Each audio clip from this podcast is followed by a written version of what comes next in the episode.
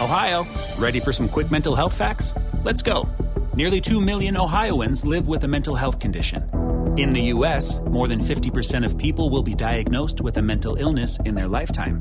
Depression is a leading cause of disability worldwide.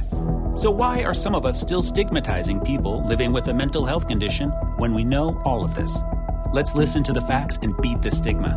Ohio, challenge what you know about mental health at beatthestigma.org. It's Sunday Fun Day in San Diego with Clayton Kershaw. Thanks a lot for the time. Appreciate it. Sure. He said I didn't have much of a choice, so here I am. Uh, so, is your bandana a hint at your costume? Are you going as Bret Michaels, you know, a rock band legend? I'm not, no. I don't think I remember any of your uh, travel day costumes. Do you?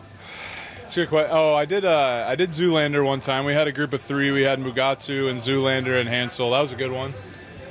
That might have been my last one. And then uh, I can't. Is that the, that's the only other time? I can't remember. Yeah. Do you have something up your sleeve today? Yeah. It's not. It's not super creative, but it's like it's really high quality. Okay. Teamed up with somebody or solo? Yeah, me and TA. Okay, I like that. Two lefties. He's one of those pitchers in the dugout that I see gravitate towards you. And the other night, we saw you talk to Dustin May. I'm not going to say you're old, but you're experienced and have been through a lot. What's that role like for you these days? You know, I think as a young guy coming up, um, I, what helped me the most was kind of like a hands-off approach, you know. And I didn't, uh, I didn't necessarily get a lot of like, hey, here's what you need to do. But I think that was a good thing, and so that's what I try to kind of do. Like, I don't tell anybody what they should and shouldn't do, but um, here and there, there's a few things, um, whether it be like pitch selection or like reading different hitter swings or different things like that that I try and give them if they sometimes guys are like oh that's great thanks and other people blow it off and you know whatever it's great. But uh, you know there's there are certain things at times where I try to help with and um, you know yeah the other night with D May there was just some things on the field that I was like hey there's here's some things I think might have helped in those situations and um, you know he did a great job getting out of a lot of jams but he put himself in some jams too so there's there are some things that he could get better at, but overall, you know, he, he got out of big situations, which is which is great. You've told me repeatedly with a right-handed pitcher, there's not a lot you can do, but are you trying to preach, trying to harness the emotions? Um, you know, I, I don't think you need to when it's going good. Um, if you're an emotional guy on the mound, I think that's great. If you're uh, if things are going great, you know, I think. Uh, I think at times when things aren't going great, um, people kind of feed off your energy out there, whether it be good or bad. So for myself personally, I just try when something bad happens, try to act like you're the same guy, and um, and some people handle it differently. But you know, I think for me, that's kind of what I do. Try to stay level when it's negative, and then when things are going great, do whatever you want. It's great. I've been anxious to talk to you about the rules changes that were announced a couple of days ago. Yeah. What sticks out to you the most? How do you feel about these drastic changes? Yeah, I don't know, man. I, I uh, I don't know what the politically correct thing to say is. Um, you know, did you see Richie out there doing yeah, his big base thing? Great. I think it's funny, man. I, I don't know. I, I love the game. I, I don't think, you know, if they want to speed up the game, that's great. But if it affects the way I pitch, like, I don't like it. I, I've pitched the same way for a long time. I'm somewhat, you know, average or quick at times, you know, but out of the stretch, I go kind of high out of the stretch. And if there's guys on base in big situations, I need to step off, I'm going to step off, you know. And, um, so all that stuff is is not great. I mean, the players didn't agree to it, right? We all voted against it, and the MLB did it anyway. So um, I don't really know. I guess we'll see. Um, everybody's going to have to deal with it the same, which I guess is the only positive. Um, the shift thing is funny to me too. You know, it's uh, yeah, it's great. We're gonna reward guys for not figuring it out, basically. You know, and um, hitting's really hard. I understand that. Um, you know, people are complaining about, oh, that should be a hit, that should be a hit, and I get that, I understand that, but it's not. So, and teams are better at it than others. You know, we do a really great job with our shifts. Some teams are really old school and don't shift, and uh, so we get to take advantage of that. You know, there's a competitive advantage with that. So, we're taking that away from teams too. Um, so, I guess I'm not a yeah. big proponent of most of them, but you know, at the end of the day, uh, whatever. If I if I'm in if I pitch next year, I'll have to deal with it. Clayton, is it more about if you want to change the game? There's got to be a philosophical change, not the rules changing. Say that again. A philosophical approach to the game, meaning maybe not rushing pitchers through the minor leagues where they can't throw strikes and rewarding players compensation wise in a different way.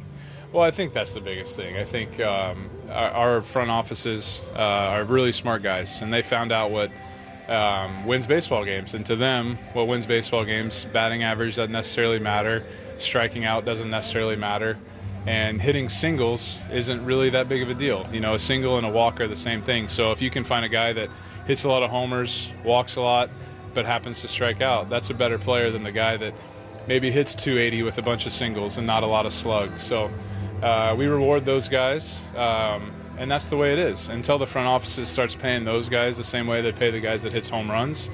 Uh, guys are going to try to hit home runs, and that's just that's just the nature of the business. Um, but at the same time, I do feel like this year there has been a little bit more change as far as guys trying to change their approach a little bit. Um, and maybe that's because the balls are different and not as many home runs are going out. But I do feel like this year there's not quite as many strikeouts and there's a few more balls put in play, and maybe that's a proponent of the dead balls. I don't know, but um, I do feel like this year at least there's a little bit of a trend towards like making contact, putting the ball in play a little bit more. I feel like you lead by example. Freddie Freeman leads by example. It's refreshing to see a player that you're describing on the team that cares about batting average, cares about hits, and cares about the moment in the game.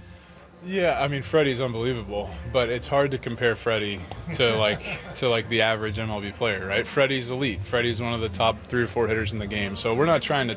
Freddie's not going to change. Freddie's going to do what he's done. He's been super successful. We're talking about the guys that um, have changed their approach based on what they think will help them make money in this game. So Freddie doesn't need to change. He's an unbelievable player. Whether they shift him, don't shift him, whether he hits homers, like he's going to hit 320 and OPS 900, and anybody would want that. We're trying to figure out a way to the average baseball player, the guy that is like a solid everyday big leaguer, but that not might not be an all star, how to help them. And I do understand that side of it.